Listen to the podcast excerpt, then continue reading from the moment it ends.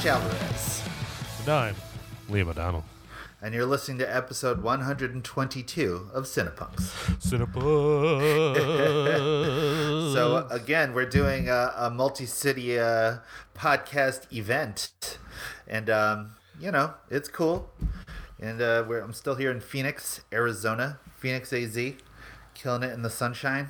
And uh, just, what is, you know, what is what exactly is the weather like there? Because I'm literally looking out of my window at snow right now.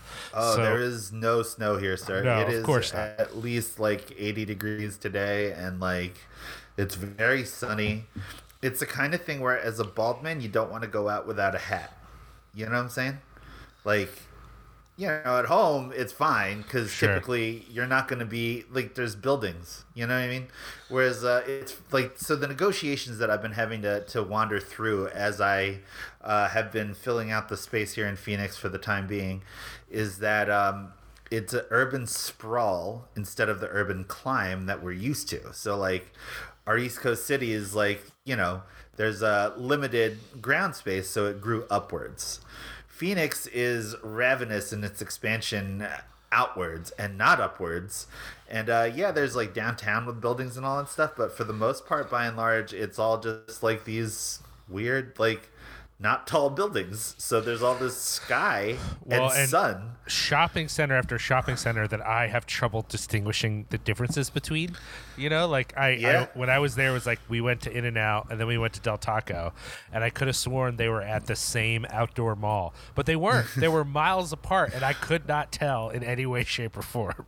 That's pretty good, man. That's pretty good. Yeah, it's funny too. Like we, uh, I just spent the weekend in Palm Springs with Melani. We visited friend of the show Edward Walker, Professor Edward Walker of UCLA, and um, you know we we hung out in Palm Springs just because we were having like internet connectivity issues here, and they had to upgrade a whole bunch of stuff, and so we were just out of town for like the weekend, and. uh I don't know if you know, man. Like everything in Palm Springs looks like a scene from Once Upon a Time in Hollywood. Oh, Everything. really? Yeah, No, yeah, yeah, yeah. It's a wild time. Like all of like the hotels and stuff are like they look like they're sealed in amber and haven't aged since the seventies. Wow. Yeah, yeah, yeah. It's really it's really bizarre out there. And uh much like the movie uh with um what's his name? Uh Andy um the the fucking Palm Springs movie. What was that movie? Andy Samberg. Oh movie. yeah, That, it's yeah. called Palm Springs. I haven't watched it. Yeah, yeah, it yet. yeah. Fact of the matter is, people do live that life, man. They they hang out by a pool in this like blazing hot sun. It was like 90 degrees when we were out there. It's pretty crazy. And like Ed, Ed, and uh, yeah, yeah, he he got a uh, he got an Airbnb that had a pool and a hot tub, and we hung out by that thing. And um, yeah, it was it was a, an experience. We also went through Joshua Tree National Park, which Sure, is pretty cool. yeah. I'd never been there before. I'd never actually seen a Joshua tree, although in my formative years when I fancied myself somewhat of a basketball player, a baller, if you will, uh, I was hoping to adopt the nickname Joshua Tree, but that did not stick because I'm not very tall. You know, uh, in relation to other people, and further, I'm also a poor basketball player. So actually, it might have been appropriate given that I'm really good at just standing there. So Sure, um, yeah. you know, did yeah, did not do any good blocks or score any big buckets. But uh, uh yeah, consequently did not have a good namesake. But that said, went through Yo, the park. sitting by a pool in 90 degree weather sounds like fucking heaven right now. Like I would Yo, man. murder someone to do that. I'm not gonna lie to you, it was my best life. It was Yeah, pretty sure. good. Yeah, yeah, yeah, yeah. And it was fun because it's like me and Milani, you know, and like it was just we're in California and some wild sunny times knowing it was like what like 50 degrees at home and stuff like that shit is crazy man but you know it's a pretty good argument for out west i gotta say not that i'm making any of those decisions just yet but i'm just saying you know it's nice out here I definitely see you as someone who, despite your affinity for the, um, let's call it grit of Philadelphia, uh, that would very much enjoy a tropical clime or Oh, a yeah. desert environment as a place to be. I mean, I think when it comes to like ha- like our vibe, we should probably both be living in California. I, I just think that LA sounds so lame though. You know what I mean? Yeah, like, yeah, like, it just you know, sounds like a lame place to be. But weather-wise, we're sh- we're shorts boys. We are. We yeah, are we are shorts Yeah. boys who want to be in a pool somewhere. This is definitely the reality of who we are. And I mean, like, I don't know. My one friend who lives in uh, San Francisco, he lives in Oakland. And he was telling me how, Right, like, you right. know, again, 90 degree days in the middle of January, and that's his jam.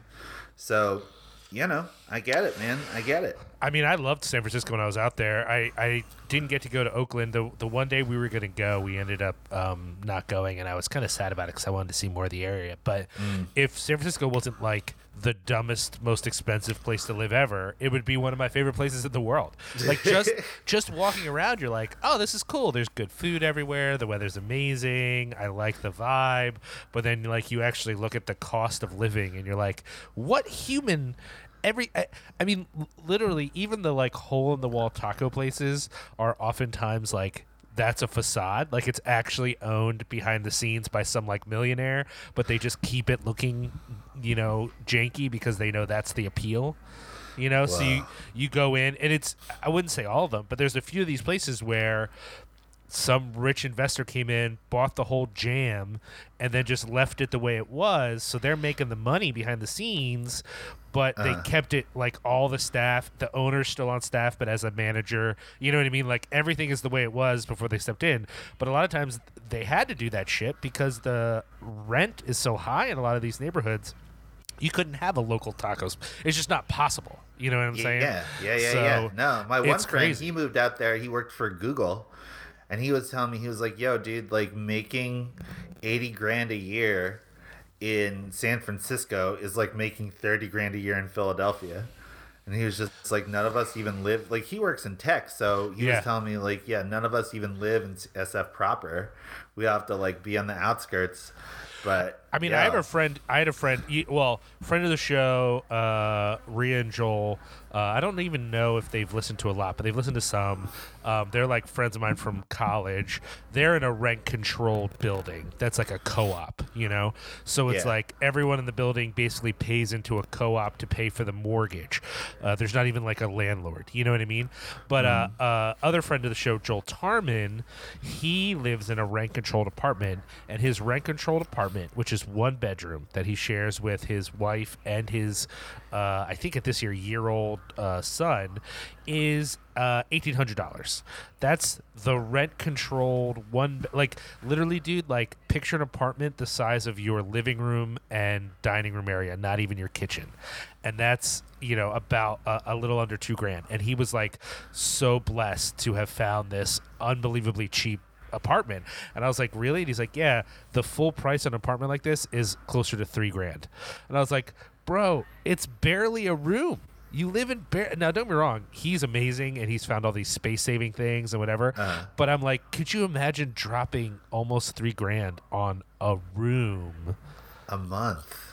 Yeah, bro, it's crazy. It's yeah, just no, just to rent out there is three times my mortgage. That shit is insane. yeah, that's wild, dude. But here's the thing, man, and this is the reality. If I'm moving west, sure, which is not outside the realm of reason, right? if we decide to pack up our bags in Philadelphia and move out west, I'm not stopping at no goddamn California. I'm making it all the way to my islands, baby. I'm making it all the way to Hawaii. Because let me tell you something. There are two places on this earth wherein I feel at home. One, the tri state area. I'll give it that. I'll give you New Jersey and Philadelphia. You know, I'm into it. I love it. But the other place, Hawaii, baby. Molokai. Nobody there. Just turn your back on the world and live. Shit is dope. That's it. See, this is my issue. On a romantic level, I hear what you're saying and I want to vibe with it. But actually, no, I hate it. And uh, this is why people who move to the woods, people who move to uh, all kinds of like remote places, whatever it is, I don't understand what the fuck you're talking about. When I've been to Hawaii, I loved Hawaii when I was there. But my immediate thought when I was in Hawaii was like, there's not enough shit here. Like if I was a rich person, I would definitely go to Hawaii on a regular basis. I'd love to go to Hawaii once a year for about five days. And then I would like to come back to a place with peoples and things. because it turns out I love peoples and things. And I think this is actually rare. Like not not um just among our friends or people who know us who like have moved to more remote areas. But I think even people we know who live in the dead heart of cities secretly are like, this sucks. I want to go someplace abandoned because they don't like people. But you Mm. know, man, if I'm away from people for too long, I get a little. Yeah, you get weird. Yeah, I for don't. Sure. Oh, even now, like I'm home with my fam. We're doing the quarantine thing. We got we got to because the numbers in Chicago are not great. They're not Mm. any better in the suburbs. So I'm trying to stay away from these diseased ass motherfuckers and stay at home. And oh boy, you know I've got you know I, I've got my wife to talk to. I've got my kid to play with. I've got lots of friends on the fucking internet I can interact with, and yet I'm still like. Well, I, I, I basically live in the bottom of the Grand fucking Canyon. You know what I mean? Like, I, I, without access to groups of people, my brain just kind of gets weird, and it's not all bad. Like, there's some good things from it, you know. Um, Uh-huh. and and I think it's helpful for me when it comes to like reading and stuff. Like, I remember living in the city and having trouble writing because I just wanted to go talk to people at the coffee shop. So, like, being forced into that a situation where that's harder to do is helpful in some ways, but eventually I burn out on being alone. I just I just can't, and I have to interact. Or if I don't, I'm gonna start being strange, and you know that it, it's true. It just and it happens in a few different ways. But so for me, like being out in Hawaii, like I, I actually you know I've never been. Uh, I've only been to the Big Island, but uh, Uh-huh. but I love. You loved never it. been to Oahu? You never did like nope. Nah, Oh Big God. Island only. That's all I've done. That is some shit, dude. Yeah, you're there's there's a lot there. There's a lot there for sure. I, I hear you. I hear you. But I just, uh, uh, even now, knowing that like with the conditions we're in, I can't just get in my car and drive somewhere interesting, not here. You know what I mean? uh-huh. Yeah. It drives me That's crazy. So thinking Yeah. about being on the island and being like, well, I got to book a flight if I want to leave Hawaii, that would drive me nuts, bro. I don't think I could do it. Mm. Yeah, no, I could definitely do it. I wouldn't even book that flight. I'd just be like, well, look, we got these coconuts. I got my wife. You know what I'm saying? Like, I'd be all right. 100%. Well, well, when you end up on Karate Zombie Island or whatever the fuck, you know, Ah, don't dude, don't call Island your boy. would be amazing. Don't call your boy for help. I would need a dragon sound to help me out, but you know, I'm saying, I'm sure could, sound. I'm sure I could cultivate a band out there. It wouldn't I be like the worst thing I like I've done. conflating all these movies together. Okay, Yeah, hey, we good. should start this episode, huh? We I probably should. did. We did, yeah, but we no, didn't. We get it, haven't. but we haven't a. a thing we got to do. we yeah. haven't a talked about what the show. What What are we talking about in this episode, Josh? We're talking about two movies. First, Cow and The Assistant, both directed by female directors. Yeah, we wanted to do two new movies, uh, and we wanted to do something. The um, Gotham Awards were just announced. We thought, oh, that's a good place to start. Like, what are they? And we realized that they had focused uh, very strongly on female directors. I think exclusively, actually, on female directors. And we thought, what a great opportunity for us to um, talk about new movies, which we don't do enough, I don't think. Yeah. Uh, but also focus on female directors who uh, hopefully are starting to get at least a small portion of the attention they deserve. So uh, I thought it, we, both thought it was a great opportunity. Uh, so we're going to get into that in a sec. Before that, we want to say uh, this episode is brought to you, as always, by our Patreon supporters. Thank you so much. Um, we, we're doing pretty good over there at Patreon. If you are a Patreon supporter and you are waiting for something, now is the time to ask because I want to get it done over this holiday weekend slash before Christmas. So uh, you need a shirt, you need something else, hook us up. Let us know. We're going to get to you. Uh, and then we're hopefully going to be recording some content. Like we said, Josh is in Arizona, but now that his internet works, we're hoping to do a little bit of recording for you all, get you all some of that content you're itching for. yeah, boy. we also want to thank our sponsors at Essex Coffee Roasters. Um, our friend Aaron of uh, Bane fame and Converge and Be Well. Uh, he uh, he likes us and thinks we're cool enough to uh, give people who purchase coffee from Essex Coffee Roasters a little discount if you put Cinepunx in at checkout. Get ten percent discount on your order. So, uh, what, what I- would you like I- to say about Essex Coffee Roasters, Liam? Yeah, because I, I was about to say, yo, I wrote all this stupid copy. I might as well Yeah, I want to hear the copy. Yeah, let's hear it. Essex Coffee Roasters offers specialty grade coffee roasted to order for the most fresh and delicious home brewing experience. Essex is committed to accessible, quality coffees, offering education on coffee and brewing to all of their customers. That's pretty good, right? That sounds profesh, dude. Essex Coffee Roasters believes you don't have to be a coffee expert to enjoy a great cup of coffee. I feel good about that. I think I did an okay job with that. yeah, so no, here's that sounds amazing. Yo, I mean, like, dude, my arguments for what coffee I drink is way worse than that. Oh, tell you, I've been to your house. You drink whatever swill is available. You don't. Yeah, care. yeah, yeah. Because I, I, I listen to Andrew Welbrock, who says, if you enjoy bad beer or bad coffee, you'll never have a bad cup of beer or a bad cup of coffee. And guess what? that, but that's much how like the he, rest of that's, life, that's how he correct. feels about everything, though. That's why he enjoys bad movies and bad food. He just likes bad things. Uh, yeah, you heard me, Andrew. I dissed your taste. Uh, no, here's here's the thing about our man Aaron, right? As you guys know, he's been in a bunch of bands. Those bands toured, as you know, extensively.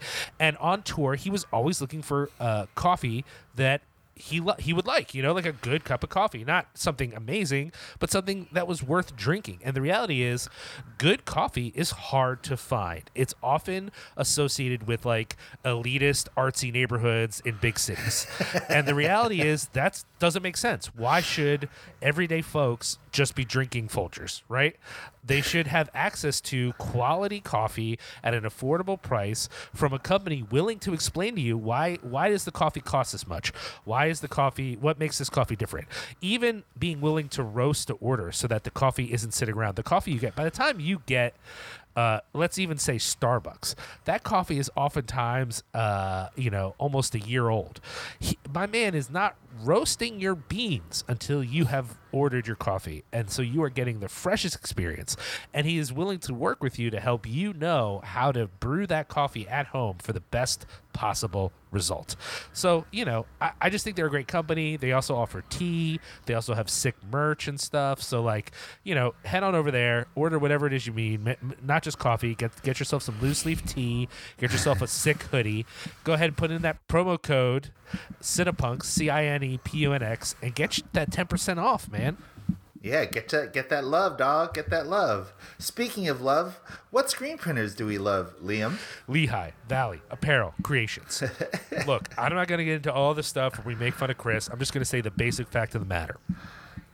If you want a professional quality screen printing experience from people who are actually pleasant to work with who like have been to a punk show or two you need to go to lehigh valley they are the only screen printer i know of that perfectly combines the relatability of your friend's business with actual quality production. You know that they are reliable, they are professional, uh, and they're goofy. You're going to go in, and in between screen printing jobs, the dudes are going to be doing ollies in the shop, and there's going to be an ugly hairless chihuahua walking around, and there's going to be a video game system. And Chris will talk to you about wrestling if you want to talk about wrestling. Like it's a fun place, but it's a fun place that Chris is committed to giving you good screen printing at a let's say offensively low price. Offensively low. It's, it's ridiculous. My man needs to charge more money. But we love Chris and we love LVAC, so hit We them sure up do. on xlvacx.com and uh, get your screen printing needs met by our man's Chris. yes, sir. All right, it's time for our thing, Josh. It's time. It's time for what, Liam? What's our thing? It's a little segment that Uh-huh. we do every episode. Every single 122 times thus far. Yep. And it's called Whack It on Track. That felt good. That I feel was like that's good. good. I Again, thought that was close. Yeah. again, Jacob, just line them up, man. Make us sound good. Yeah. I don't give a fuck. There's delays. There's delays, people. You understand. Yeah. You understand. Yeah. So, Liam, what have you done lately that is whack? And what have you done lately that is on track? Uh, I'm just going to go to on track. I, I, you know, we've covered whack. Hopefully, the whack situation is going to improve. We're all out here broke as shit. We're all out here hoping we don't get COVID. As I've already covered on this very episode, I'm isolated, and it's not fun for me because I uh, my extroversion is like a weird disease. So um, there's all kinds of whack out there. But on track, me and my wife, you know, I, I kind of forced Susan to watch things with me, and she doesn't always want to, but I just I, I need to get my movies in, and I find we finally got time to watch a little movie called The Forty Year Old Version. Have you seen Oh this? Oh yeah, yeah. No, I have not. It's uh, Yeah. about an MC, right? Like it's about a rapper. Yeah. Well, okay, so it, it is and it isn't, right? It is about a 40 year old artist who is a playwright who won the 30 under 30 some, you know, 10 years ago and hasn't really been able to break through since then. And she's working as a teacher and she's struggling to get her productions off the ground and she's just feeling very frustrated. And in her frustration she returns to something she used to do in high school that would help her you know sort of artistically explore and that's write rhymes.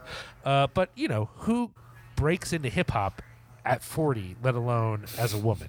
No one. No one does that. But she just you know she's so frustrated with her main career as a playwright that she goes to do music, you know, and she finds a, a DJ and uh, or I guess more of a producer, but uh, he he makes a beat for her and she records one song, and it goes so well that she's like, "This is what I'm gonna do," um, and it goes from there. I'll say the the problem that a movie like this would have is if suddenly this random 40 year old lady is like the master rapper, and that isn't what happens. Uh, it would also stink if. Um, it, it, you know, she ignored her life as a playwright because she had already done some good things in that world. That's not what happens either. It's it's very much about, I think, um, the ways that often we have to compromise and we might even risk kind of like selling out a little bit just to, to feel like we can survive and that's where she's at you know there's this real feeling in the movie that uh, black artists are often encouraged to do what amounts to poverty porn you know? And so the question is is she going to do that to survive you know? But also there's a feeling of like uh, as much as she found that she's you know not bad as an MC she's not like a she's not secretly MF Doom or something but she's not bad as an MC that doesn't mean like she's ready to like become a famous rapper either. It's like this thing is very cool and it's maybe a good way for her to express herself but the movie doesn't have any illusions that like and then she became Jay-Z. Like that's not what it's about at all. Um, and I like that. I like that it's much more about the experience of being an older uh, creative person who hasn't made it yet. And what does that mean? Is that okay? Is it okay that like art is part of your life, but you're not famous? You know, um, it, it, there's a moment where she is.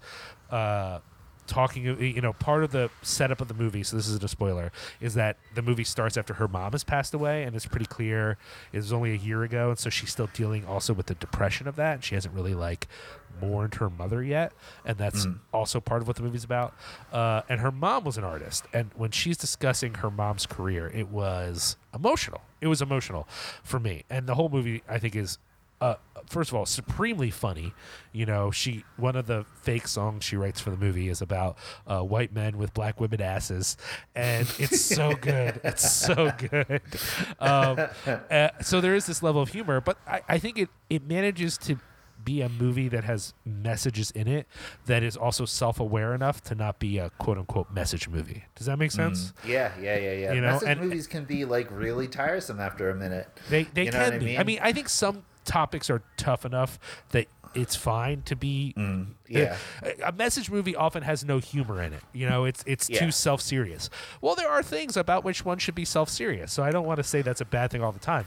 But this movie is very much covering something with more nuance in which she needs to be funny about it and needs to be mm. self critical about it. And it works. I, I think it's brilliant. I, I think one of the criticisms of the movie is that it's maybe a little overlong. It's a first time feature and it's about two and a half hours. So I think Wow. I think a lot of people are like, "Whoa, it's so long." I don't give a fuck, man. I was in from point A to point B. Like the whole thing worked for me. Um, I was never You bored. like long movies, though. You like long form movies, no? It, de- it depends on what it is. Uh, I don't like long, for example, action movies starring The Rock. I wish those movies were shorter. But uh, but yeah, I mean, uh, uh, uh, the parts of it that maybe could have been cut are all atmospheric New York City shit. Well, sitting in the Chicago suburbs, not able to go to a city right now because of COVID, I loved all those fucking things, man. Give me more flavor. Give me more New York City Yeah. shit. None of that bummed me out. Uh, I think she's charming and funny.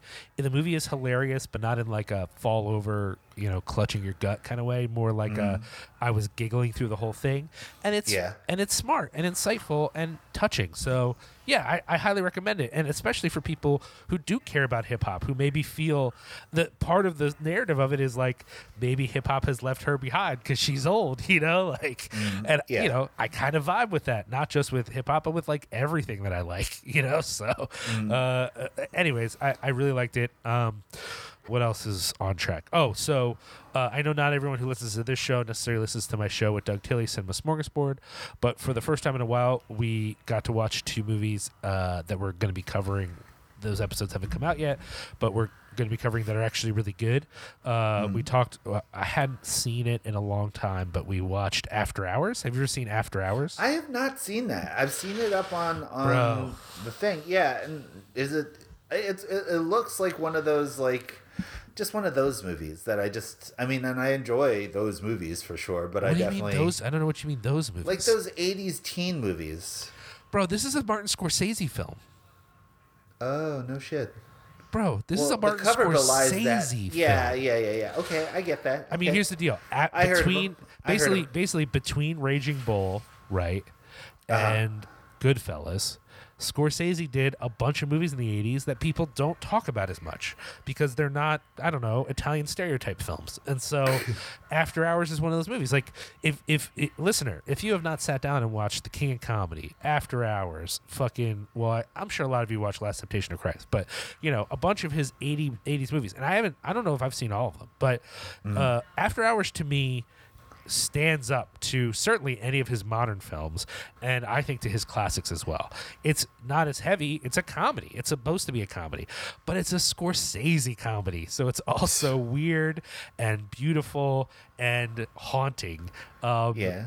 it has an amazing cast, you know, uh, yeah, uh, not just Griffin Dunne from American Werewolf in London, but uh, uh, Catherine O'Hara is in this John. Cheech and Chong are in this John. A bunch of I do love uh, King of Comedy. I do love that.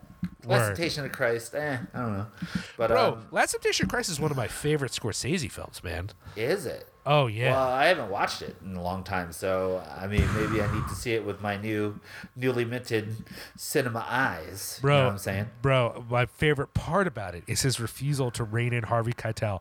We're in fucking uh, biblical Israel, and Harvey Keitel's out here being as New York as they come.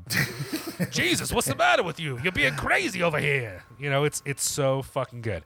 I love it. I love. Uh, I mean, don't me wrong. That's not to disrespect Scorsese's f- whole lineup. There's only a few stinkers in the thing. You know, my man is Yeah. great. I love new Scorsese. I'm not one of these 70s only people. Yeah, no, Like, I like New uh, Scorsese. whatever. But I do think personally, Goodfellas is a little overrated. Like people just go to Goodfellas because they want from Scorsese a crime movie that has gangsters in it. You know what I mean? Uh-huh. And Yeah, that's just yeah, yeah, not realistic. Like he did a lot of different shit. So I I am I'm not commanding you, but I'm recommending you to watch After Hours. I think you're gonna love it. I think you're gonna feel the anxiety of it. If you take it not as a straight comedy, which is what you're right, the poster sort of suggests. Take yeah, it as that's the take thing. it My, as my judgment almost on this is based completely on the imagery that's on the box. Oh no no no no! Take it as almost a comedic thriller Okay, all right. because the movie will give you fucking anxiety. It sure certainly will. So we covered that for our Dick Miller show because Dick Miller is in it briefly, but he's very good. So for praising Kane, we watched uh, Dog Day Afternoon, um, and then I also encouraged. Uh, Doug and I watch it as well. The documentary "The Dog," which is about the real life person that Dog Day Afternoon is based on, um, and I, I I really love that movie as much as I now judge it because the dog shows all the things about it that like maybe aren't accurate in weird ways. You know what I mean? Um, It's still a great movie, and I I love the performances in it. Um, unfortunately, uh, Carol Kane's not in it a lot. She has a very brief appearance in it, but she is good in it. So Dog Day Afternoon. So th- that was on track. Getting to watch two movies I actually am stoked on, and finally, uh, we'll bring in what's becoming a regular feature here, uh, Liam's cartoon section, uh, because you guys know I watch a lot of cartoons with my my little girl, and we've been we just finished season two of Glitch Techs, uh, and Glitch Techs is a Nickelodeon production, but I don't think Nickelodeon has a channel anymore or something because it's on Netflix. So I don't know the Really? relationship Is there. Yeah. Nickelodeon not a thing now? I don't know. I don't know what what is TV a thing. I don't fucking know, man. Yeah, All I no, I know guess is right, this huh? is clearly made by Nickelodeon, but it's on Netflix. It's a Netflix original production, even though it's made by Nickelodeon. So it's weird. Anyways, it is a show in which uh, when video games glitch, when this particular company's video games glitch, they release uh, like 3D personifications of the glitch in the game. So like you're playing a video game and then the the villain of the game like comes out of your system and tries to fight you. And so glitch techs are these people who work for the company who like fight the glitches, capture them, and then reset everyone's memory who's there so they don't know that this is happening. Which if that sounds menacing, yes, the overarching story is heading towards this company's actually evil. But what I love about the show is we just finished season two, still no follow through on the overarching story of the company being evil, which might be frustrating for other people, but for me is great because I'm like, oh, we're really building this shit up. And the main characters are awesome. It's a young uh, Japanese American girl named Miko and a Hispanic, uh, Latinx, and Asian uh, character named, well, I think his real name is Hector, but he goes by High Five as his gamer tag. And uh, they're like new glitch techs. So they're still learning about the world of glitch techs. And it's just fucking funny, man. It's funny, it's fun, and they do a lot of like weird video game stuff that I just kind of like, like uh, just plot lines based off of video games that you recognize. You know what I mean? Uh, and I love that. It's just a lot of so you know for those of you out there who are willing to suffer through a cartoon if it's supposed to be good, uh, I highly recommend Glitch Techs. I think it's a lot of fun. Um, uh, and I, I and we finished it, and I'm kind of sad because now I don't know what next actually good. You know, she's kind of obsessed with uh, the latest generation of Care Bears, and it's like painful, man. It's like so bad. So I, I need to find something that I'm also not going to hate that she's going to be into. She's totally checked out of She-Ra, so I'm not caught up on She-Ra, even though I Whoa, think I thought She-Ra she is loved great. She-Ra. I thought She was only liked the first two seasons, and then she didn't. Oh. Here's the thing: I think midway through season two, it gets really emotionally complicated, and she was having trouble identifying with it. Uh, but she all she right. loved Kipo, she loves the Bears. You know what I mean? But like a lot of these things, like there hasn't been new Bears for a while. Steven Yeah. Universe is over. You know what I mean? So like, there's just not a like a lot of newer stuff. And I, I know like shows like those, some of those shows are meant for teens, not for a fucking three year old. But Uh-huh. as long as the show isn't too crazy and it doesn't have a lot of violence, I think she can connect with it. I think the shows that are like Yeah. for teenagers that are like, whoa, like crazy, you know, uber masculine or super Mm-hmm. flashy, like high paced, I think those are kind of like, she has trouble with those. She doesn't really connect with them. But Yeah. Well, she's also pretty mature for a three-year-old Um, Well, and smart is- young lady. So that is know. true. That is fair. So, anyways, that's all I got, Josh. How about you? What's whacking on track? Uh, Whack is um, still, you know, still trying to deal with these uh, life things. You know what I mean? Which you know, I'm working through, getting through it. But um, you know, other than getting hit by a car last week, you know, that was that was a bummer. But um, doing okay now. My knees don't hurt so much after you know hitting the deck, and um, that's good. On track. Uh, I managed to watch a couple things while we've been out here, just because you know Milani's working remote and stuff. And this weekend, like I said earlier, we were away, so I didn't really have a chance to watch too much this weekend.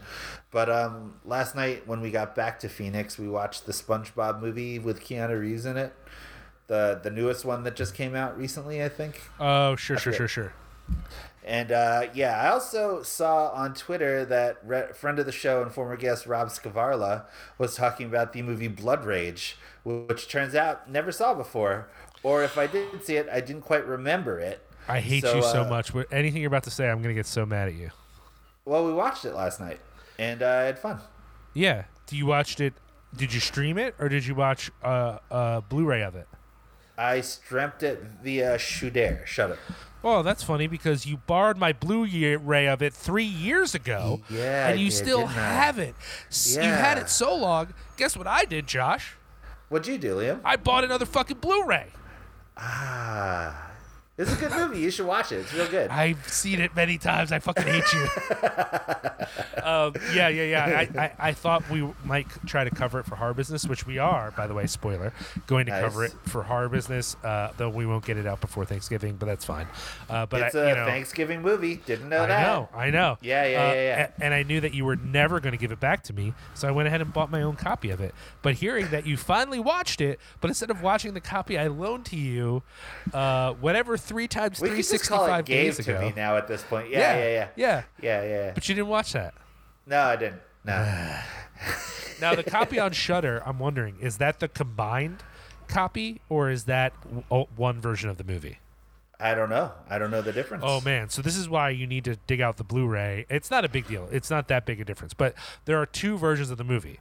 One version is the one that is the cover, Blood Rage, but then it also was released as something like Massacre in Shadow Woods or Massacre. yeah, yeah. It had whatever. another name. Yeah, yeah, yeah. And so, um, the movie, the two movies are different, slightly different. Um, and so, if you have the Blu-ray, they have an option to watch a version of the movie that's just the two movies combined.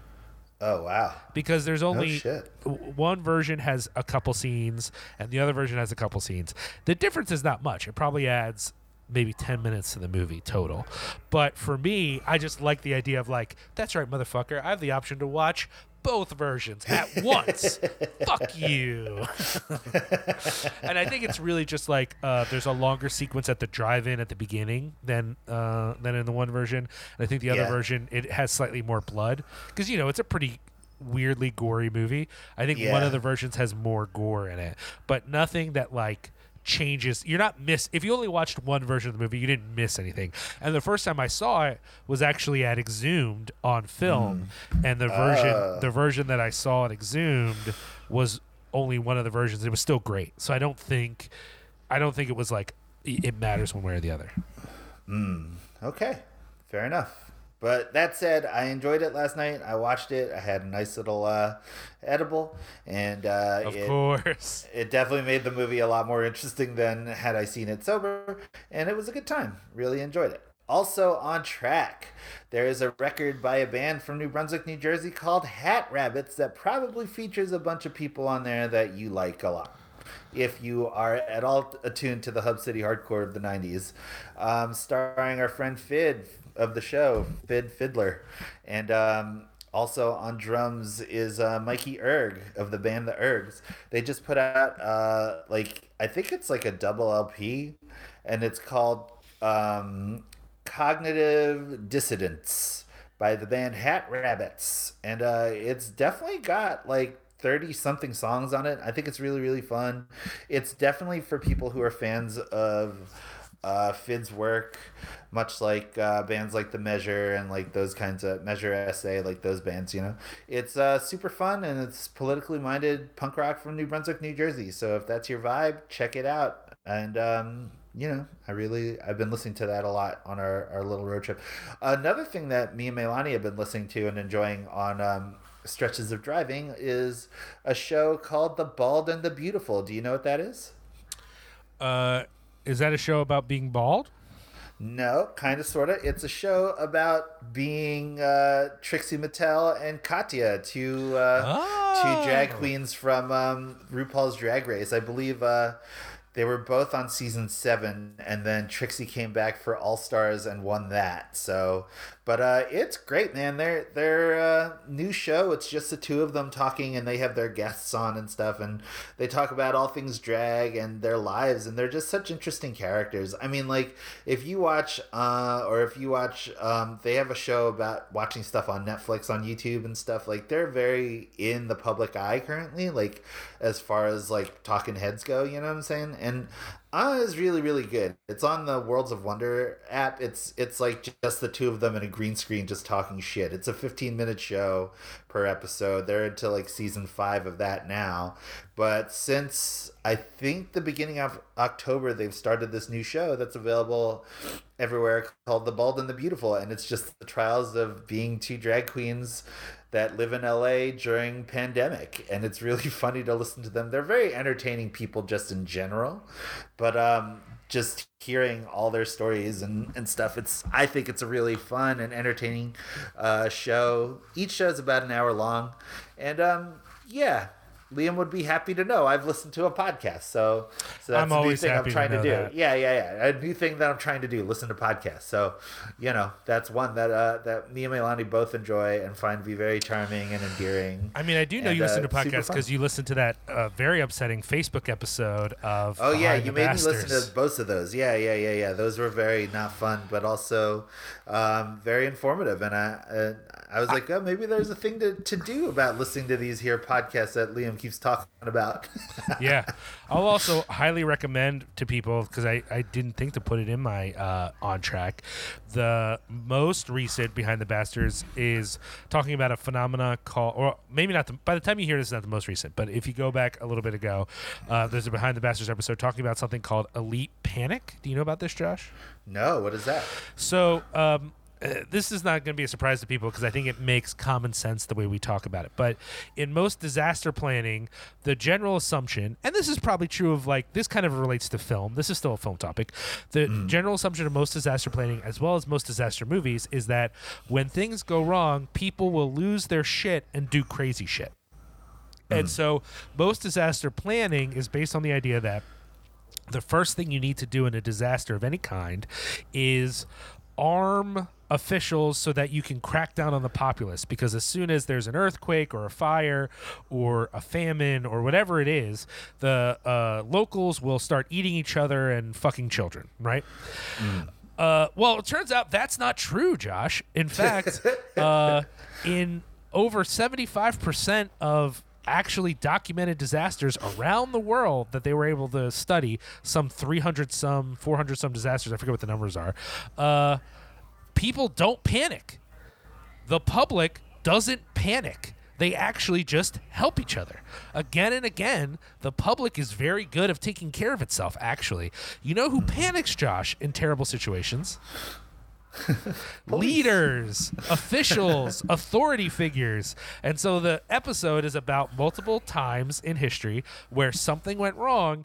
And while people were trying to just do the humane work of helping each other, police or the army or mayors or business owners stepped in and fucked everything up. It's called elite panic, and it happens most of the time. Whenever there's a horrible disaster, it's the rich and powerful who lose their shit. Uh, Do they lose their shit because they're worried about their fellow man? No, No, they're worried about, about property. property. loss. There's a case of a of a giant. There- there's this company that owns these grocery stores. I think it was in Peru. I think it was in Peru. It was somewhere in South America. This guy, he owns this. Cha- oh, it was Paraguay. He has owns this series of. Uh, they started off as grocery stores, and they slowly grow to grow to be these like malls, basically giant shopper centers that have all these different items. But he built them all for really cheap, and so one of them, a fire starts, and it turns into like a huge issue because all of the exhaust from all the cooking that's going on in this place because they basically have this giant food court all the exhaust doesn't leave the building. It just goes to a space between the ceiling and the roof. So what you have up there is a giant uh, bubble of like grease and Smoke. gas Yeah. and shit. And so when a fire starts that fucking thing explodes. And so fire starts raining down. And so people immediately just try to leave right? But the owner his first thought when he sees the fire is what no one leaves without paying. And so he instructs the security to bar the doors. And so what you have is people inside actually trying to pay their bills while fire rains down on them, and security on the outside fighting locals who are trying to save the people inside. Uh, which, you know, all of which sounds horrifying. Sounds even more horrifying when you learn that uh, when I say this is the size of a mall, it's actually the size of a mall. 420 people die in this fire. Whoa. Wow. and this and this dude basically gets off because it was like it, the the the court decides it was a reasonable thing to do to protect his property.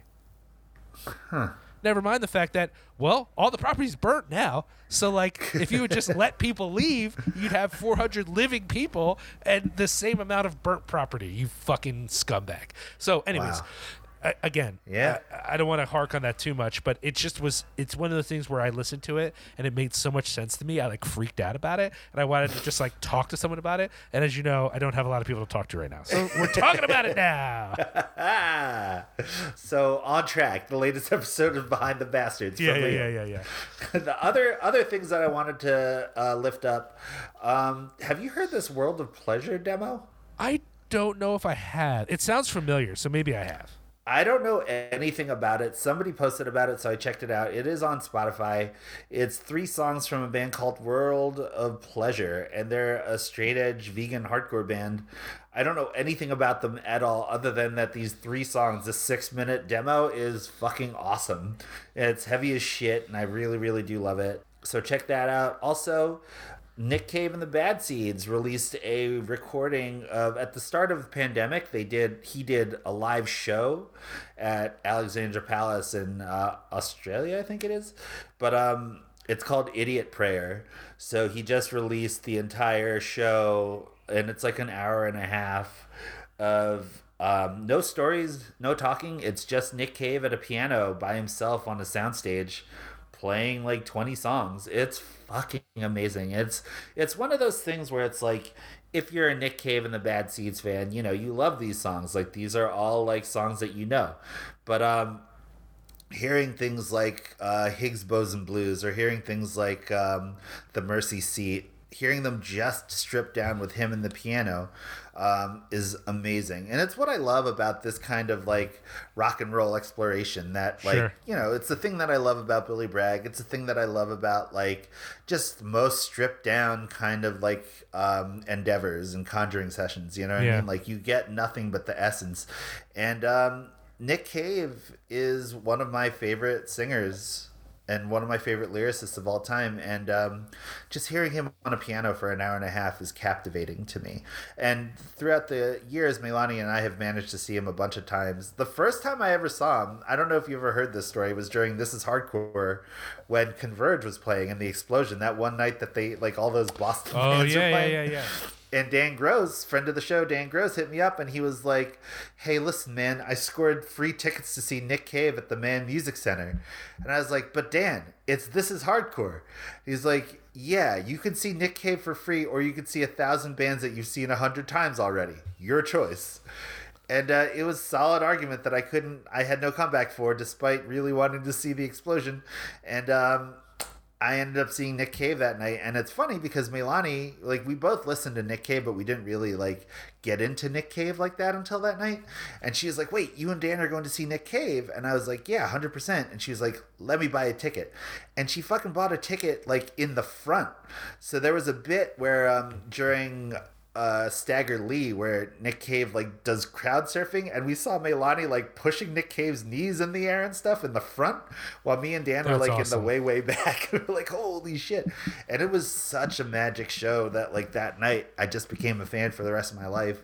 And um truly it's been a fandom that has been giving because not only is he like still making records and stuff um, and there you know he lost a son like he's had like a bunch of traumas in his life and all that stuff and it all comes out in his music and in his art so he's been doing records but he also has been doing this thing called the red hand files do you know about this at Yeah, all no, yeah, I've heard about it.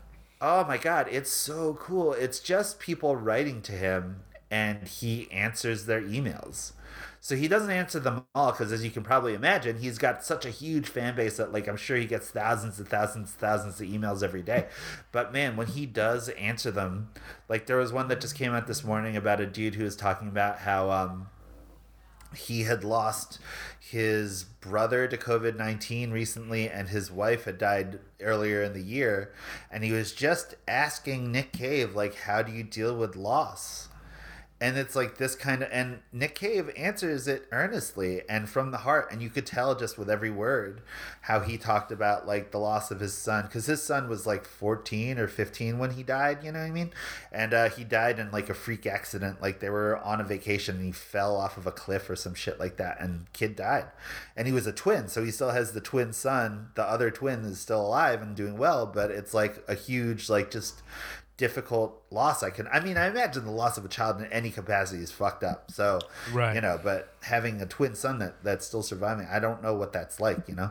But uh as an artist and as a person he's just so open and um it's something to aspire to as a person who does have a life in a creative world you know what i mean? Like and who does appreciate people. Like it's it's really really interesting and he's becoming one of my most favorite artists of the time Hmm. so yeah so that's the other thing that i've been really like crushing this fucking idiot prayer recording it's so good dude i love it so much it's on all streaming platforms 100% listen to it if if that's your bag because you'll love it if it is so hmm. so that's what i got Great. Well, let's take a quick break, and we're going to come back and talk about First Cow and the Assistant. So Yay. join us back here after this very brief break.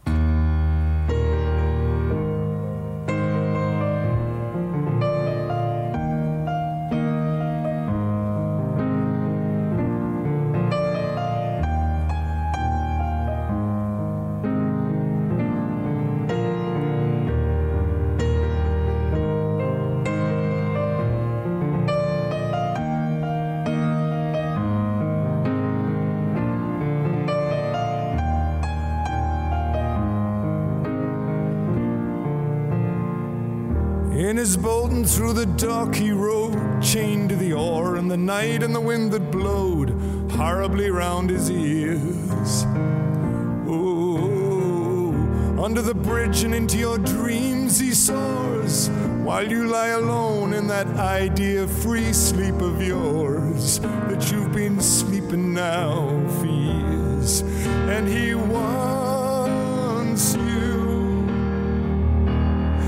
and he wants you he is straight and he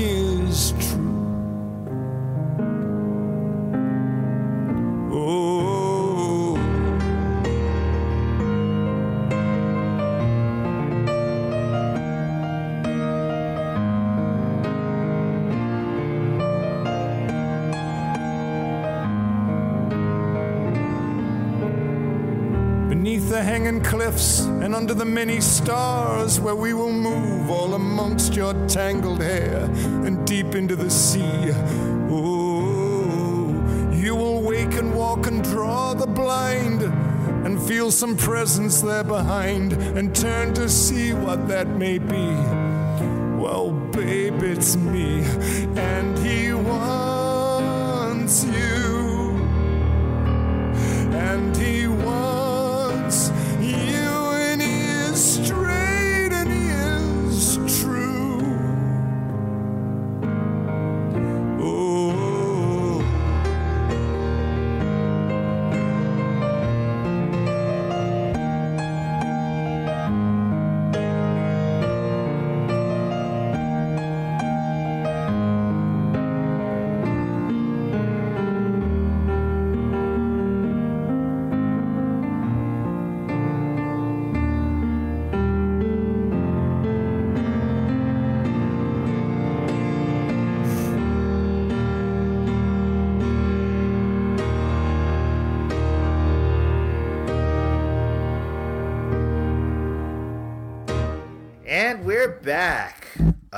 everything is good. We are now about to enter our discussion of new movies to us. It's like you've never done this before. I feel every single. You know it's funny? I got to write like all these songs for Cross Keys because while I've been away, like you know, uh, all the fellas in the band, they none of them are like in the floor like clinicians or anything. Like Bo's a psychiatrist, but he like he sees people like on like um on a different level. Like he writes about like their their treatment plans and stuff. So all those guys are still kind of able to see each other to a certain degree, and they've been writing. And I, having been the only person that worked on the actual floor, was like the only clinician, so I didn't like actually participate in the writing process that they've been going through. So it's kind of difficult for me. But they get they sent me all these songs, which I now have like sixteen or so songs that I got to write the vocals and lyrics for, which is what one of the things that I'm planning to do while I'm away from Philadelphia, and um, it's just a lot of writing, man. It's a I lot hear of you. work. I hear you. I don't know why I brought that up. Because you're trying to explain why you're in a mental fog and and suddenly something you've done 121 times Oh, this yeah, yeah, yeah, is yeah. suddenly So- difficult which is So bring that's us the back thing. Like sitting down to write this stuff, I'm like, what the fuck do I write about now? Like, how do I do this shit? I don't know. And then I have to remind myself, like, oh, wait a minute. I've kind of written a thousand songs already. We know how to do this. But there's always that initial hump, which apparently I am at right now after 122 episodes of Cinepunx, where I'm like, wait, how do I do this again? And that's where I am. Sorry, guys. Sorry, listeners. Sorry, longtime listeners. Although you don't need my apology because you know what it is, man. You know what it is. So anyway, yeah. So we're talking about two movies directed by female directors that are new to us. We're talking about First Cow, directed by Kelly Reichardt, and we're talking about um, Kitty Green's movie The Assistant, each from 2019. So yeah but the, the reality is no one saw uh, very few people at least saw these movies before 2020 so i think that 2019 was just like festivals um, but i think both both of these movies well, well we said it earlier but you know we picked them because they were both nominated for gotham awards which is an independent film award. And um, i noticed that they had done female directors and I, you know uh, I had me personally, I hadn't gotten to see either one of these movies before now, and so I really was like, let's cover newer movies uh, that I really need to see, um, and and it's just an added bonus that like, oh, also we're very much focusing on female directors, like that's really great. So. Uh, I guess we'll talk about First Cow first. I don't know about you, Josh, but I heard a lot of buzz around this movie even before most people had even gotten to see it. Yeah, I managed to. This is the last movie that I saw before lockdown, before initial lockdown in March, because we got the press screener for it, and I, Melania and I went to the Ritz, Ritz East, and it was my final theater experience before the world went crazy on me, and uh, I managed to watch this movie with friend of the show, uh, Jill Malcolm, and Ryan Silverstein. So that was my last cinematic experience before shutdown, and uh, it was this movie. Wow. So, uh, let's just start with the basics here. What did you think of this film? This, this. I, I mean, I guess we should tell people since it's a newer film, we should tell people what it's about. Um, Yeah. Which is, uh, it's set in the uh, Pacific Northwestern Territories, and it we have two characters. One is a cook, uh, a cookie, who has been working with uh, various prospectors and is kind of between positions, and a uh, Chinese man who is a bit of a I don't know how you would describe him, sort of like an adventurer in a way. Like Yeah, he, he's kind of like a grifter, though, right? yeah, Like, he's, he- kind of he's like a schemer. He's got a lot of different schemes he's been working on Yeah. as he travels around the world, and really has, uh, unlike our main character who has been in Maryland and is now in the Pacific Northwest. Uh, uh, this guy's been around the world. He's really Yeah. been all over the place. It's he's like it's man, what a pairing couple. You know what I mean? Right, right. Dude, so wait, so you just saw it this week, right? I did. I never. I got a chance to see it yet. And let me hear your thoughts. I'm curious to hear what you thought. Well, I'm a big Kelly Reichardt fan. Oh, we didn't even say what the plot was. So basically, uh, Oh, a, yeah, yeah, a- yeah. a Basically- rich a rich governor brings a cow. It is the first cow in the whole territory, which is a, a big deal, right? Like there's nowhere else. And you know, when you have a cow, that doesn't just mean you're going to have a steak. Like when you have a cow, Mm-hmm. that means there's milk and cheese and whatever. And so these two guys have this idea that if they steal the milk from this cow at night, they can make these special treats and these treats uh, will sell pretty good because no one else has you know access the to milk, yeah. And they make like these biscuits that they deep fry and they sell it these uh with honey on them. and it's basically a, a, a heist film, a very low Yeah. pace heist film uh, that's Which filmed. is so good. Oh yeah, and it's Ah. it's really pretty, and so basically, yeah, I, I had not gotten a chance to see it. I know Kelly Reichardt, I know her style. I'm a particularly a fan of certain women, Meek's Cutoff, and Night Moves. Night Moves, for whatever reason, did not get a lot of attention the way some of her other movies did, but I really like it. Um, yeah, so I just I already was excited to see it because of who she is, and then I started seeing reviews, and I think for some people, there's a bit of a feeling of like, what's the big deal? Because it is a very languidly paced movie. This is not an exciting film, but I No. don't care about that. I found it very interesting. very engaging. I found the characters to be relatable in a way that like I cared about them, even though they're kind of jerks and stuff. Like what they're doing Yeah. but I, what they're doing is not to me necessarily that immoral you know? Like why should this rich jerk off who's just using the milk for some tea like literally in the movie like that's they say that as a joke and then it becomes really clear like he has no better ideas for this fucking milk than to put it in his tea? And when that became when that joke about him became true i was like man, I fucking do not like this guy. um, it- you know, you really start to feel that it's almost a crime against these people that this man just has this cow and fuck everyone else. You know what I mean? Like they can't Yeah. even buy some milk. Like fuck you. So uh, you know, it, it, there's a sense in which these two guys are at least on the outskirts of society, but I didn't find them any less charming for that. I found them more charming for that. And, you know, we're kind of in a place where it's on the edge of, of any society. People are just fighting all the time. There's Mm-hmm. and threats of like murder newly constantly. it's it's a newly inhabited North Pacific Northwest territory, so Right. there's like not that many people around there, Right. And uh, it's very rudimentary in terms of their day to day. But man, Yeah. what a compelling story out of Yeah. those bones. You know what I mean? Like I really, really loved this movie. Yeah, I I thought don't- that like good. I don't want to ruin it for anyone. Like we won't get into the ending at all, but I will say that like starting the movie with a modern person finding two skeletons is also a very haunting way to place any narrative because it really, Yeah. it to me, I don't know what the uh, you know I don't know I haven't heard Kelly Reichardt talk about it, but t- for what it did for me as a viewer is to remind me of like whatever it is they're doing, it feels in that moment probably very important. You know that that Yeah. they're going to go out there, they're going to get this milk, they're going to, uh, you know, they, they basically revolutionized this little camp, right, by offering this these little biscuits or whatever. And in the long run of the world, it doesn't matter, right? Like they're just two dead dudes in a field, you know, or whoever Yeah, is yeah, two yeah, dead yeah, dudes yeah. in a field.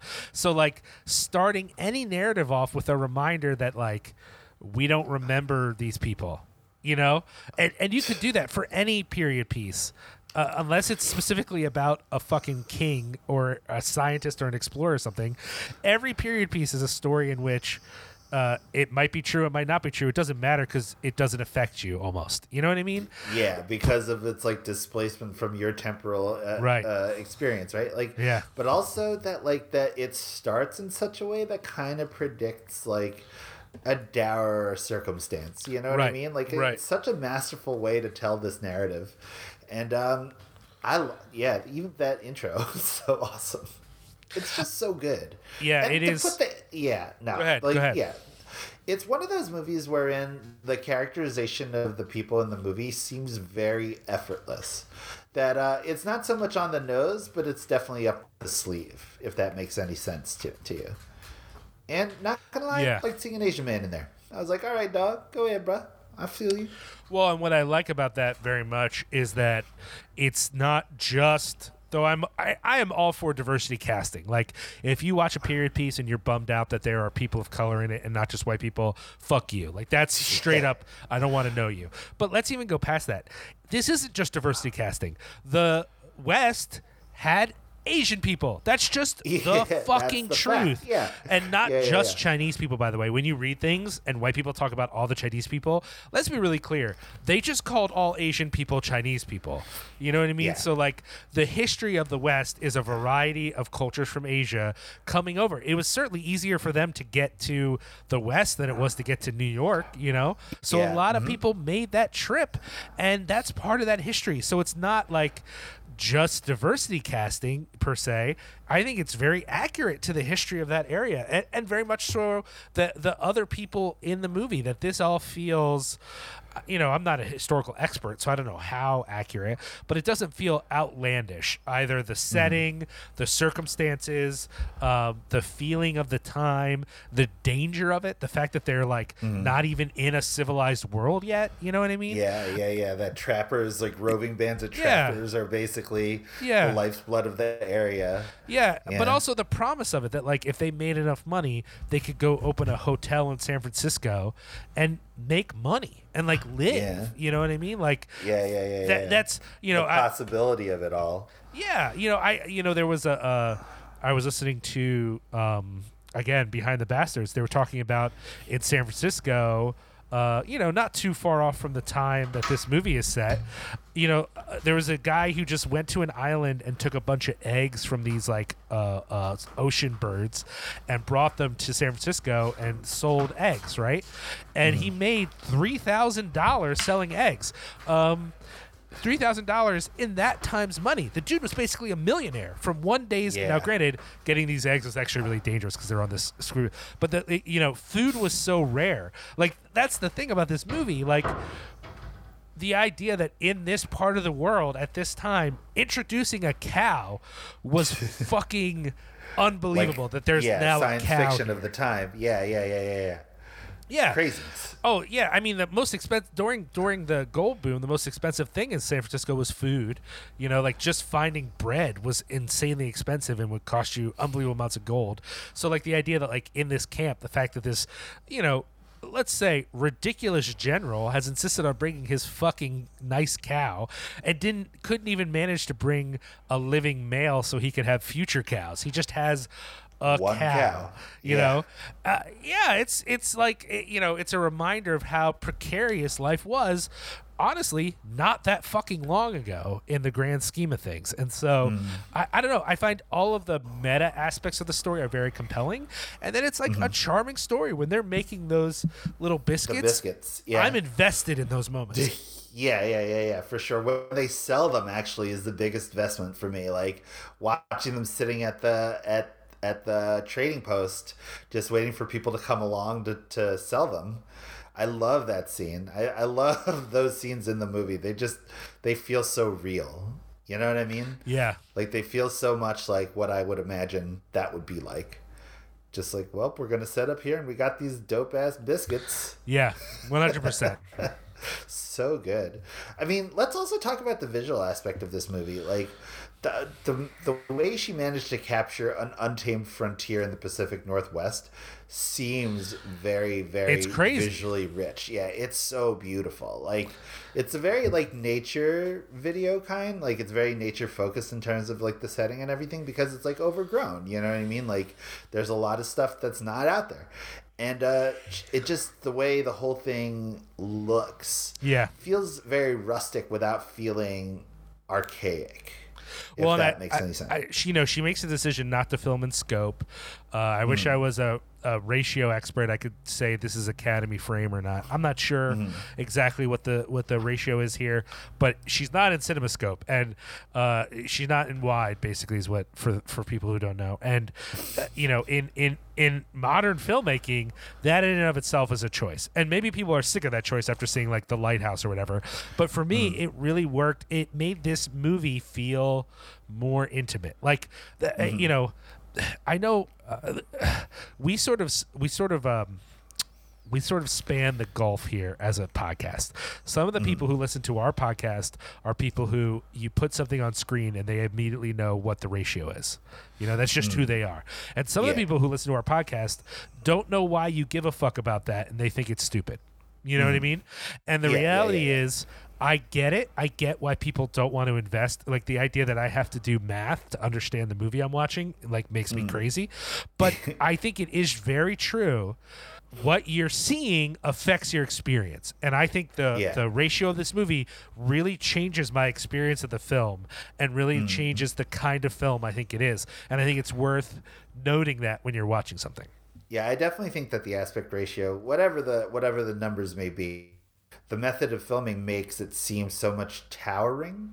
If that makes any sense, like, because again, this is the last movie that I saw in theaters, right? Like, so seeing this movie in the decisions that she had made for its visual presentation, like with the lighthouse, you know that Eggers like changed the aspect ratio so as to feel isolating and it feels like the manipulation of that in this movie makes it feel more ambiguous in terms of limit Sure. and that's what that's very effective in terms of the narrative that's being woven by this movie Yeah, and I, I, I think there's a sense in which um, the world that these two guys inhabit is despite its vastness, you know, like it's still undiscovered. It's still very mm-hmm. small. Like the reality, like we we kind of act like, well, if if the world still wasn't discovered, like if there were still unfound places, then the world is immense. But the reality is, mm-hmm. because it's so hard to live, your world is still very small in its newness, in the fact that like you don't have fucking roads. You, there's only one actual house. You know what I mean? In the whole mm-hmm. area, like it's a very small existence in a way. Reichardt manages to like weave some moments of real tenseness. Yeah. You know what I mean? Yeah. Like in the scenes where they're trying to actually get the cow to to give them milk, you know what I mean? And like the one guy's in the tree and the other guy's got the stool and all that other stuff. It's a tense moment. It's as tense as any heist movie that you've ever seen. But the stakes are lower, but that doesn't make the that doesn't make the risk any different. You know what I mean? One hundred percent. and it's such it's such an expertly told story in that regard that uh, you can't help but be sucked into this entire world you can't and and if you pay attention it's just one of those things that you just have to you watch it and you're vested and I mean, to- I, I, I think people might have a question about the movie in the sense of like there are these native characters, and I think the way that the um, the these new mm, settlers sort of interact with the indigenous folks is like kind of complicated like it's just sort of left there and it's, it doesn't seem like it goes one way or the other.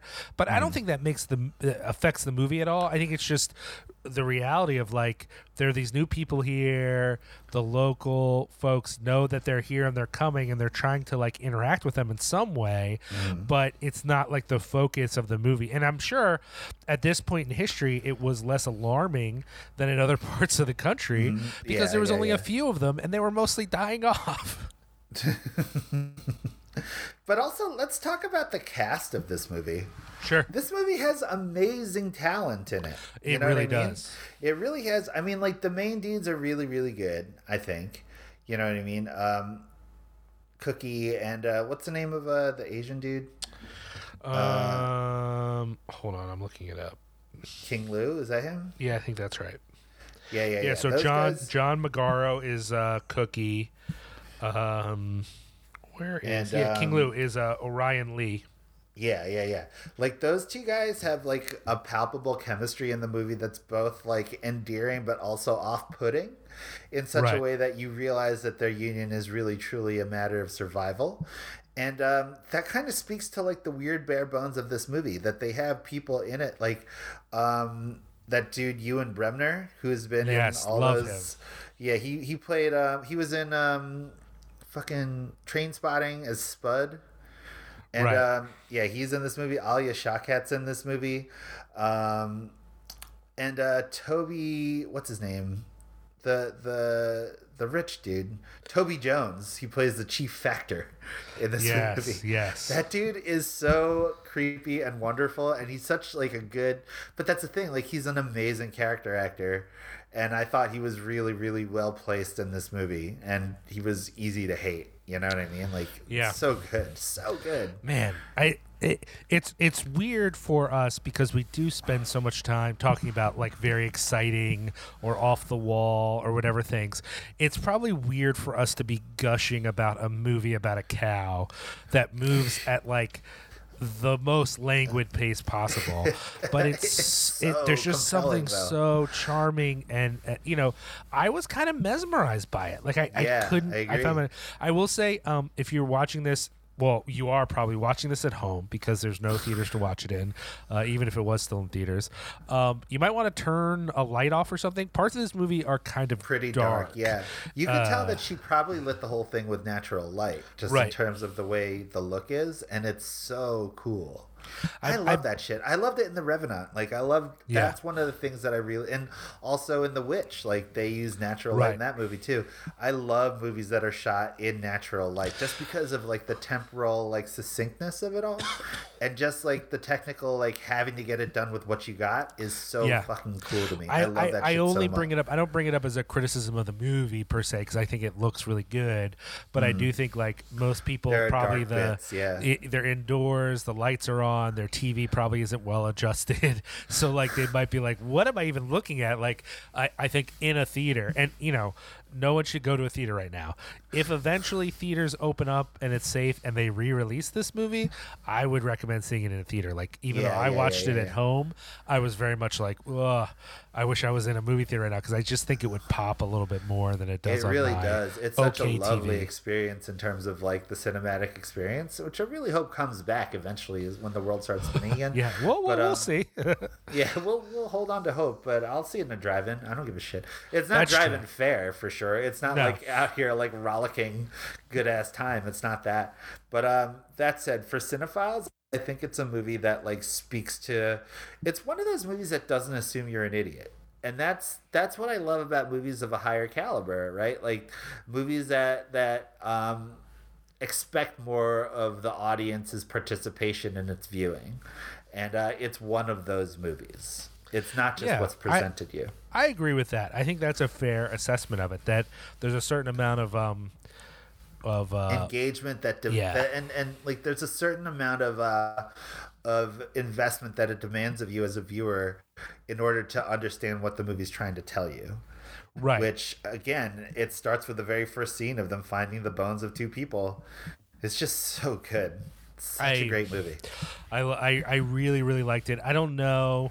I think it's it's in the running for one of my favorites of the year. I don't know if it's like at the top of the list per se, but I very much enjoyed it. Um, it's Yeah. an a24 release right yep. Yeah, see that's the thing, man. Like A24 in 2020 is like Revelation Records in the 90s. Like no matter what you put out, I'm buying Ignaurus by fucking uh, into another just because I know that if that are in the stars on that record, it's a good record. And A24 is that that production company for me right now. Like no matter what they put out, I'm not sure if I've seen an A24 movie that hasn't affected me in a visceral way. yeah, I don't know. We could talk about that sometime because I, I wonder if that's true or not. But Yeah. um, I would have to look and like really think about each because I'm sure there's always you know downers here and there or whatever and i Mm. get that like i think for a certain kind of independent film fan they're getting kind of sick of a24 you know what i mean Okay. like i think for us it's like revelation per you know in a way i wonder Mm. if for other film fans a24 is more like victory records you know what i mean Oh, jumping the shark a little. well, maybe Well- not jumping the shark, but like think of like the prime time victory, like when Victory Mm-hmm. had just put out Earth Crisis, Strife, and Snapcase, Snapcase, right? yeah, And imagine and imagine during that time you're a His Hero Is Gone fan. Yeah. Then you're looking at this shit going, this isn't even hardcore. You aren't hardcore. You aren't Yeah. punk. You aren't, you know what I mean? I Uh-huh. think there are some film fans that feel like A24 has all the like shininess of uh, independent film, but all the financing and gloss of major film, and it like Uh-huh. bums them out a little bit. Uh, and I, I, I have a lot of respect for different resentments that people carry, uh, and so I just want to acknowledge that. Like, okay, I get that. I get why people whatever Would but not be down for with A24. me uh i like that victory record stuff i like that revelation record stuff you know Yeah. fuck it i like you know uh fucking saddle creek and uh, initial and you know what i mean Yeah, like uh-huh. uh, doghouse i'm out here buying the doghouse 50 you know whatever the fuck Yeah. so I'm not mad at that. yeah. Yeah. yeah, So I'm not out here like uh, apologizing necessarily for liking A24 films, but I get that um, uh, when you have something that is accessible to the mainstream that has a patina of artsiness on it, for a certain kind of audience, that's as deep as they're willing to get, and I think that builds resentment. You know what I mean? Yeah. It's mm-hmm. like i- i- you know, getting back to our earlier conversation. It's like the people who just saw Mean Streets and uh, Goodfellas and were like, "I'm a Martin Scorsese fan," and you're like, "Okay, there's a lot There's of fucking more. movies there, buddy. Yeah. Like, there's a- Yeah, eh, yeah. uh, Take you know, it easy. if you if all you do is say A24, you're not like an artsy movie fan. But I don't Yeah, think yeah, yeah. A24 has anything to apologize for. I think they're doing a good job. I think they're really giving money to people, and I like most of the stuff that they do. And you know, knowing that this is an A24 film makes me that much happier because I like Kelly Reichardt, and I don't know that all of her films uh, have gotten the money that they deserve uh, Mm. per se. Yeah. Cool. See right. first cow. All right, First cow. Uh, Big recommend. Big recommend. Yeah, so let's talk about our other movie, The Assistant. We haven't even talked about this one yet. We talked a little bit about First Cow. I don't even know what you thought of this movie. Uh, so uh, let me give a quick synopsis for people. Uh, the Assistant is a one day film in which we follow uh, the um, you know day in the life of a uh, executive assistant to a some sort of big mucka muck in entertainment. I assume it's Hollywood, but it could be TV. Um, and she basically has what you would consider an average day. Only the way the film is shot and the way that it pans out and the way that it explores the various indignities and microaggressions of capitalism that she has to undergo in order to keep this supposedly important job, I would argue this film borders on a horror movie. Yeah, it it is an certainly is, it, movie, at for least sure. is like an exploitation film that has Mm. no violence or gore or nudity in it, but is horrifying from the beginning to the end. Josh, what did you think of The Assistant? It's a bummer of a movie. It's it's it's a movie that happens uh, in under the shadow of a Weinstein's type, Yes. um, a Weinstein type scandal. So there's a lot of implications of like untoward sex in this movie, and like it's all like very kind of behind the veil. And um, that said, I think you're right, man. Like I didn't know going, I didn't know one thing about this movie going into it. I didn't know what it was about, other than that it took place in a day. Um, and man, it is a movie. It's brutal. It's hard. But, uh, yeah. It's it's one of those things that the horrors are all implied Right. and um, you're left to personify with this one character played by um, Julia Garner, who was in um, the Ozarks, and she was in Yep. uh, what was the other show that she was on? She was on another one. Oh, she was also in the Perks of Being a Wallflower. She was in. Um, there was another TV show that she was on, oh, really? I don't know. Her other show. I think, but she was also in Martha Marcy May Marlene. She's she's a, you know, she's a good actor, and um, man, like to personify with her in this movie is just a crushing indictment of what young people go through trying to get the experience. Oh, I think she was on that Maniac show that was on Netflix with Oh, Jonah. Hill and what's her name? Yeah, yeah. Oh, and she was on The Americans too. Uh, Oh a yeah, yeah, yeah, yeah, yeah. Melania loves that show. Um, yeah, yeah. Um, this movie was brutal, man. I kind of hated it. I mean, I thought it was a good movie. I thought it was very compelling in terms of what it's trying to show, but what it's showing is horrible. Yeah. And, uh, oh, certainly. I for me it is uh, a really good example of a movie that doesn't love me and therefore I love it. Um, Yeah. It is. It is. It, it is to me an incredibly angry film because for sure, it yeah. never falls in in having all of the really upsetting indignities she has to go through be real. You know, there's no Mm. exploitation moment here where someone's going to get stabbed or something crazy is going to, you know what I mean? This is all Mm. normal stuff that uh, I'm sure fucking millions of Americans go through and just think, well, this is just my job. But Yeah. this film takes your average day of having a shit sucking job where you don't know if anyone cares about you and really shows it for what it is, which is dehumanizing. Uh, and and and not just that. Not only is it the ways that she's treated badly, it's the gaslighting. Right when the driver's like, "Oh yeah, he says that you work really hard." I mean, sorry, and I don't mean to spoil anything for you guys, but she gets both positive and negative feedback and has to like pantomime all this like apologizing for stuff that is often not her fault. She's put in these horrible situations of between this dude and his wife. While he is you know they never 100% confirm that he's uh, fucking random people but you know he's fucking random people from what they're Yeah. showing you. And and the reality of that is they never give you the dead hard evidence because they're showing how hard it is for her because she can't take him to HR there's not enough there. And the moment with the HR she goes to HR is the worst part because HR first makes her feel like shit for her accusations and then confirms that she's right. Oh my god it's like uh, again we're probably making it sound like you should not watch this movie. I think this movie is amazing. I did Yeah. not know what to expect going in. I picked it because it was one of the other nominees. It was directed by a woman, and I heard good things on Twitter in the vaguest possible sense. But only once I was watching it did I remember someone saying, the assistant set off my PTSD. And Yeah. watching it, I thought, oh, okay, I get why. Again, nothing hor- nothing physically horrible happens to her. But if you've ever worked this kind of like truly crushing job, y- there's a lot here to identify with and Mm. possibly shy away from.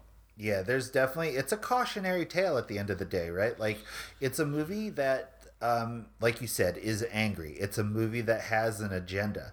But the agenda isn't to glamorize its protagonist. The agenda Nope. is to show you like again, a cautionary tale of like, yo man, don't get sucked into this shit, you know what I mean? And it's like it's such an interesting navigation because you're going between just the perils of day-to-day grunt work Yeah. in addition to living underneath the rule of a cult of personality Yeah. that is hidden in plain view right like Yeah. the whole like sexual menace of this movie there is no i mean even though it doesn't happen on screen and you don't see it like you know the the whole oeuvre of sexual menace of you know this powerful dude who's using his power and throwing his weight around to get this like the sex that he wants.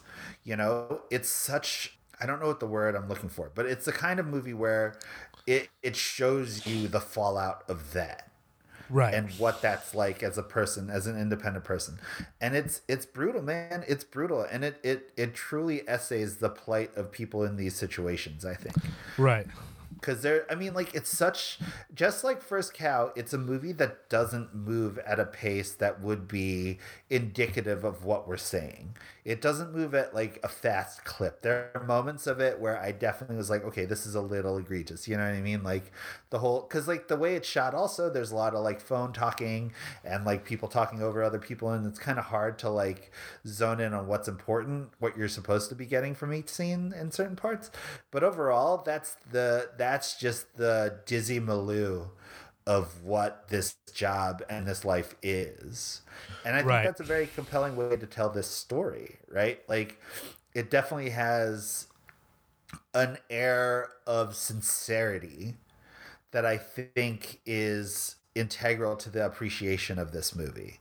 You have to see this movie and you have to like understand like no this is just band-aid off. This is the wound. Right. Right. And um it's very I thought it was really really good, man. I mean like it's also a bummer. it's not the feel good movie of 2020, I'll tell you that much. But um it's just like everything about it is such uh a beautiful exercise in reticence and in control of what it is that you're showing. Right. And I think that's really, really skillful in terms of what a director can do. Yeah. So, so that this is a, an exercise in that. Like just the visual aspect of this movie. What did you think about the way this movie looked, Liam? Did did anything strike you or not? Yeah, I think or- it's I think it's really because a lot of it is very intense close-ups, very Mm-hmm. deliberate framing. Um, I think a lot of the visuals work to heighten the anxiety of the film. I think Mm-hmm. the the colors are a little flat, but I think that's kind of the point.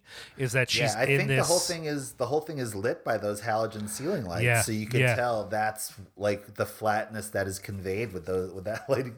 And I mean, like again, it's kind of a silly thing to compare this to First Cow, when that First Cow was shot in a beautiful, unspoiled Pacific Northwest territory. Right. This movie is also unspoiled, but unspoiled in its decay, given the lighting choices that they made when they when shooting this movie. Um, another thing that I found that was really compelling is if you watch this movie, um, our main protagonist Jane, she is almost always dead center in every shot, and in that. Despite moving around and all this stuff, she's always perfectly in focus and perfectly in the center of every tracking shot and every like still frame like she's in the middle and this is another movie that definitely takes a lot of that visual vocabulary of the long shot there's a lot of static camera moments where things Right. happen in the background that come to the foreground and um, the camera movements in general just kind of heighten this claustrophobic anxiety Yeah. and um, I thought that was also very masterful in terms of telling this narrative. It's very, uh, it's very appropriate visual style. I don't want to play down Julie Garner. Um, it, you know, I think that obviously, I hope it's obvious to people. The the triumph here is the directing, which I think is really masterful hmm. Yeah. and really does a lot of the work here. That being said, it wouldn't work without Julie Garner, who I think this is an amazing performance. You Yeah, know what she I mean? turns in a wonderful go because despite going through all of these like horrible these horrible in inhumanities. Like dude, the, so it's funny, she's the only person that has a name in this movie.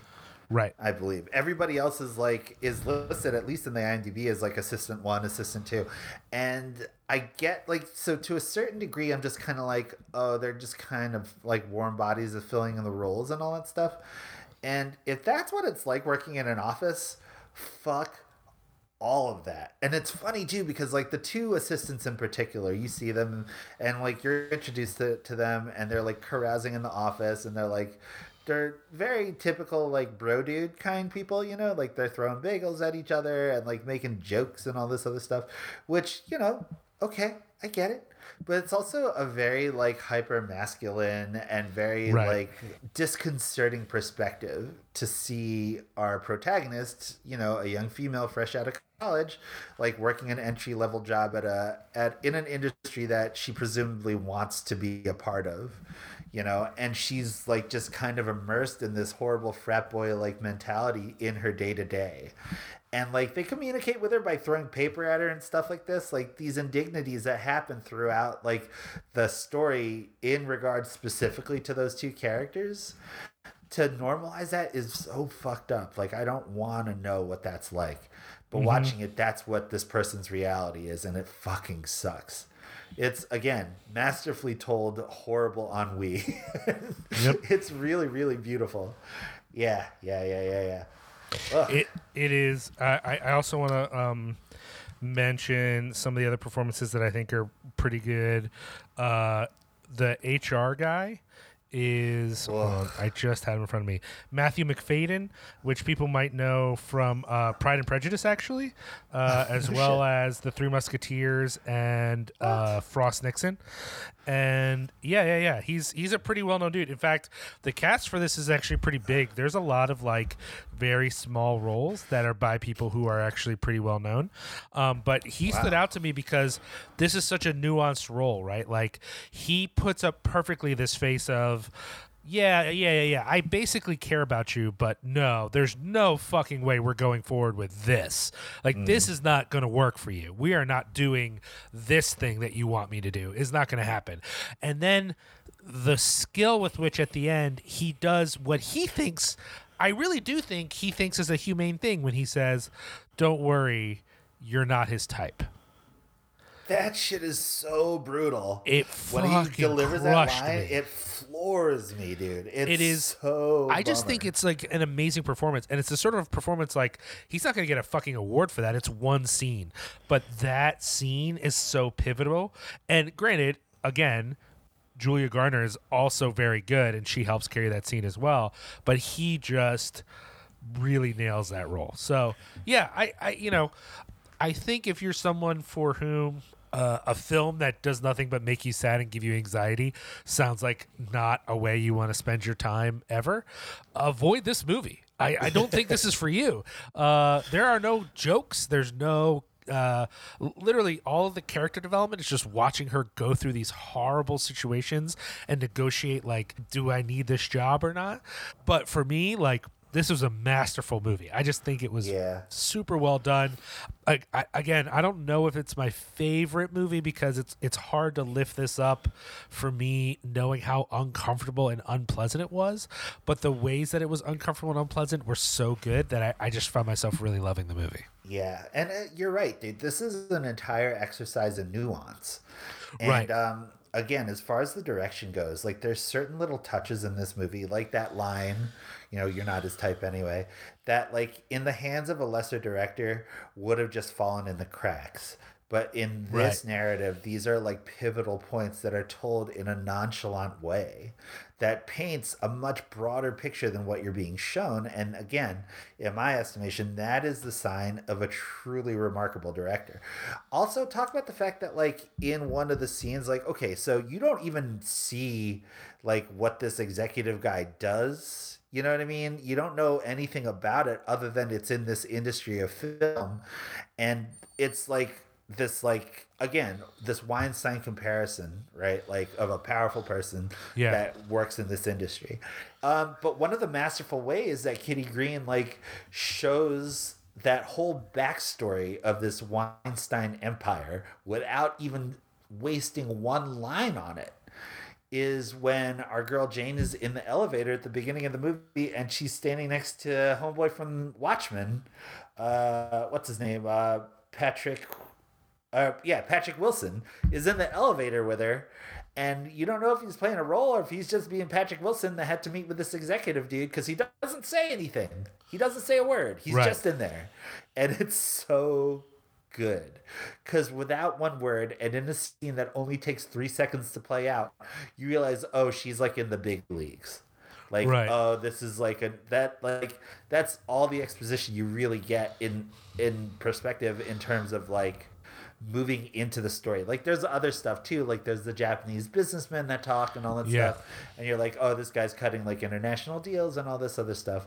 But man it is just an interesting way to set a stage and i loved it One of the notes, the trivia on IMDb is that the injections that she loads in very early on the movie, she puts all this medicine for this dude in his office, and I, figured assumed he like, must be like diabetic or something yeah, no, no, no, no, no. Uh, so do I. Apparently, it's alprostadil uh, for it's in, uh, injections for erectile dysfunction.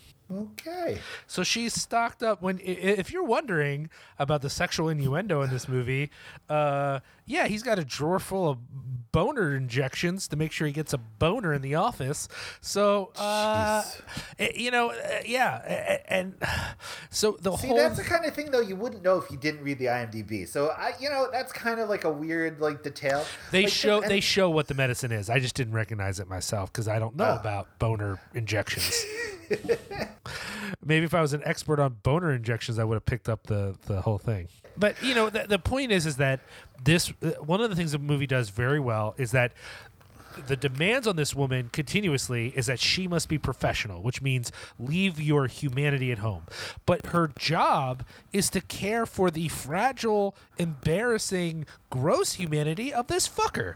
And that's like that dualism is part of not just the business world, but I think our whole system. The powerful get to be vulnerable because they're also powerful. And the non powerful, the people with no authority and no money and no clout, they don't get to be human. They're not allowed to be vulnerable. You know what I mean? and yeah. I think that is so at play in this movie that it was like really obvious. I mean, uh, it, this is another thing. I, I, I feel like this is a movie that's somewhat similar to Parasite in that if you're someone who's incapable of noticing the evils of capitalism, you might not notice how fucked up this movie is. Yeah, yeah. There's definitely when I've read the reviews about this movie, a lot of people are like, "What the fuck," and like a lot of people are like, "Well, nothing happens," which oh, Jesus. you know that typically is an earmark for like, okay, I get it, guy. Enjoy, you know, it's cool. Like, but if this movie isn't for you, it just won't resonate with you. You know what I mean? Like, if you're the powerful executive watching this movie, being like, Sure. what the fuck? Like, okay, cool. Enjoy whatever it is that you enjoy. You know what I mean? Like, but for those of us, like those of us working in the trenches that are subjected to the whims of powerful people, you know, in order to try and find our living in the cracks of that society. Yeah. This movie is a horror movie, and this movie It's- is a very personal movie. Yeah, it, it is. It is a movie, and it does that thing that I think we both love, which is it clearly has a perspective, and I think that per, with that perspective comes a politics. But this isn't a movie that's trying to solve the situation. There's no big resolution. Our main character mm-hmm. Doesn't find something out. I don't even know that she grows necessarily, but it explores that reality in a way that I think can help you, the audience, make some decisions about your own life, you know? And I just find that really interesting and, and mm-hmm. compelling. Yeah, yeah, yeah. Again, in the hands of a lesser director, it would it could easily have fallen out of that nuanced zone that I find to be so compelling and so interesting about this movie. But this movie is well directed and it's well acted, but man, you could tell there's a there's a pro at the helm. Right. I loved it. Right. Yeah. All right. So, hey, uh, two for two. Good two two good movies. Uh, again, Josh had seen First Cow, but we we mostly picked these movies a little blind from that nomination list. So I'm glad that it worked out for us. Uh, I recommend if you haven't seen them, um, they're not hard to find. Uh, if if they're not streaming on one of the obvious platforms, go ahead and look for um, one of your local independent theaters. A lot of them are offering streaming options, or uh, if if you don't have a local independent theater, try film at the Lincoln Center in New York. Uh, you can you can stream often from that site, uh, but there are options to get at these movies, and I think these are movies. Um, if they aren't available to you for uh, subscription service, then it's worth paying for. You know, I think they're both very very good. Agreed. Agreed. All right. All right, y'all. Well, thanks for listening. Thank, you for listening to episode 122. Yeah. Um, please rate, review, and subscribe wherever you listen to podcasts because that is truly a currency that helps us as podcasters continue doing the damn thing. yeah. So, uh, and also, you know, we really appreciate when uh, you tell friends and tell people like, "Hey, you should listen to this show," because sure you know, without you, we wouldn't be still doing it. So, Yep. So there you go. And um, thank you so much to Liam, and thanks to everybody for being patient with our uh, tech difficulties. and uh, we're working them out. We're working them out. But Yeah. um, yeah, thank you so much. All right. And that's it. Smoke bomb. Peace. Don't talk, just listen.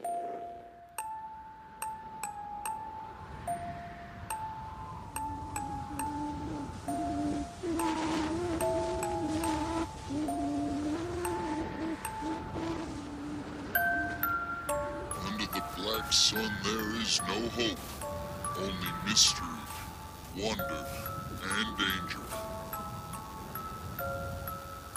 Black Sun Dispatches on the Cinepunx Podcast Network.